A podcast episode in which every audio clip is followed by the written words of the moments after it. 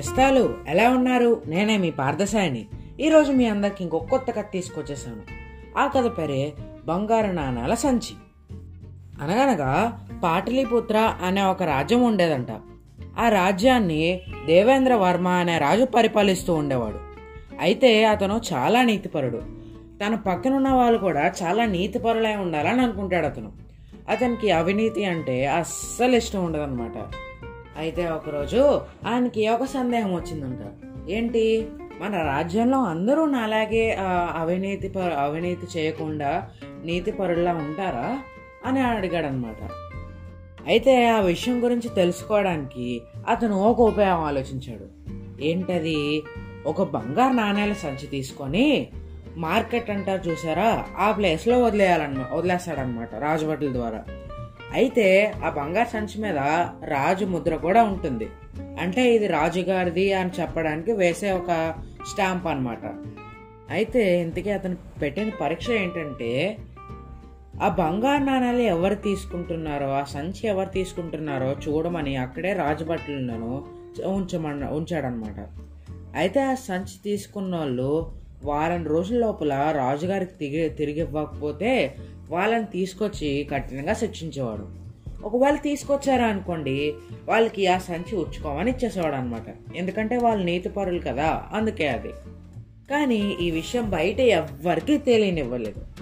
ఆ సంచిని తీసుకెళ్ళిపోయిన వాళ్ళు అంటే నిజాయితీ పరులు కూడా మేము ఎవరికి చెప్పం ప్రభు అని చెప్పి తీసుకువెళ్ళారనమాట అయితే ఒకసారి రోజుట్లాగానే అక్కడ మార్కెట్లో బంగారు సంచి పడేశాడు బంగారు నాణాలు సంచి పడేశాడు అనమాట అయితే ఆ రోజు తర్వాత అక్కడే ఉన్న భటుడిని పిలిచి దాన్ని ఎవరు తీసుకువెళ్ళరు? అని అడిగారనమాట దాంతో ఆ భటుడు ఆ సంచి మన ఊర్లో రామయ్య తీసుకెళ్ళాడు ప్రభు అని వినయంగా చెప్పాడనమాట ఓహో చూద్దాంలే ఇస్తాడో లేడో అని చెప్పే ఆగారు.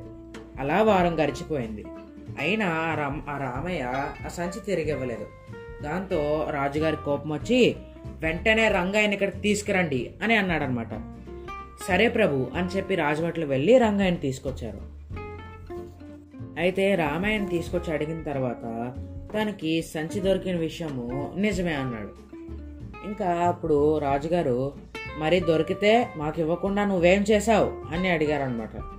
దానికి ఆ రామయ్య అవి పేద రైతులకు అప్పుగా ఇచ్చారన్నాడు అయితే ఆ రాజుగారు అలా ఇవ్వడానికి నీకు అధికారం ఎక్కడిది? అదేనా నీ సొమ్మా? అని కోపంగా అడిగారు అనమాట దానికి రామయ్య ఏమన్నాడో తెలుసా?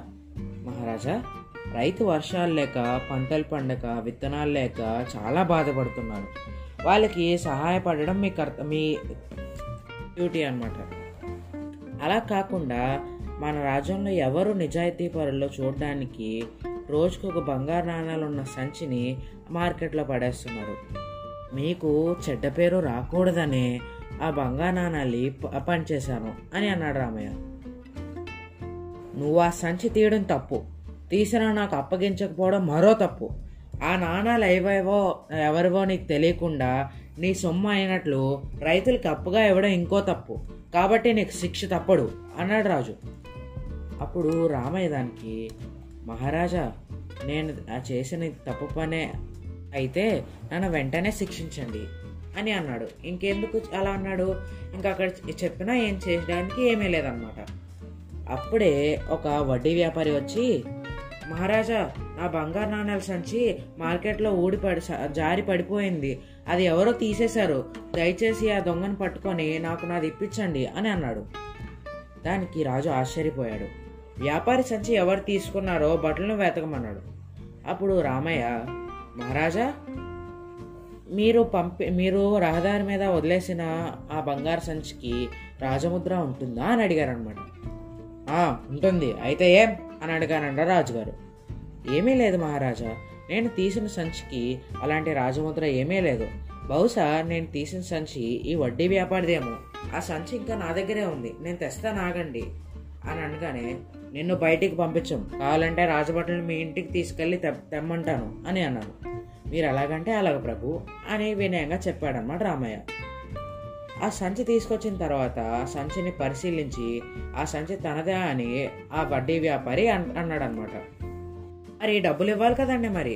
దానికి ఆ రామయ్య ఏం చెప్పాడంటే అయ్యా మీ డబ్బులు ఒక్క మూడు నెలల్లో వడ్డీతో సహా మీకు ఇస్తాను నన్ను ఆ మూడు ఈ మూడు నెలలకి అనుమతించండి అని అన్నాడు అనమాట మరి ఇచ్చిన దానికన్నా అదే ఉన్నదానికన్నా ఎక్కువ డబ్బులు వస్తుంటే ఎవరు వద్దంటారు సరే అన్నాడు ఆ వడ్డీ వ్యాపారి.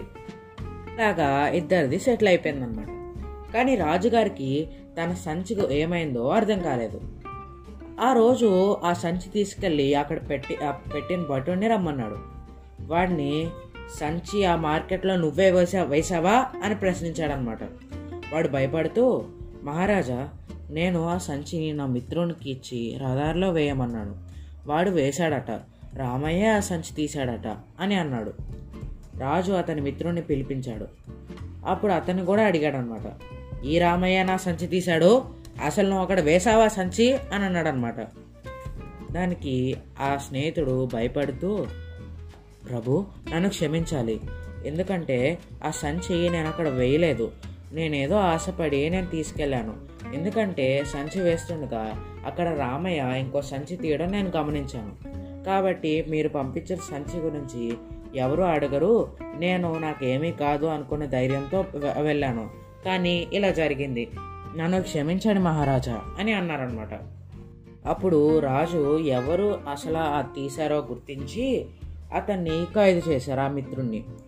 తర్వాత ఆ స- ఆ సంచిలోని సొమ్ముని అతను రాబట్టుకున్నారనమాట అయితే ఈ కథలో నీతి ఏంటంటే మనం దేనికి అత్యాశ పడకుండా అతి తెలివిగా ఆలోచించి ఏ పని చేయకూడదు. మరి ఈ కథ సమాప్తం. మరి పొడుపు కథలోకి వెళ్దాం ఆగండి. మొదటిది మాట్లాడుతుంది కానీ మనిషి కాదు. కానీ మనం మాట్లాడితే అది మనల్ని మనకి రిప్లై ఇవ్వదు అనమాట ఏంటది? రెండోది ఒక స్తంభానికి నలుగురు దొంగలు అనమాట ఇంకా మూడోది పళ్ళు ఉన్న నోరు లేనిది. ఏంటది?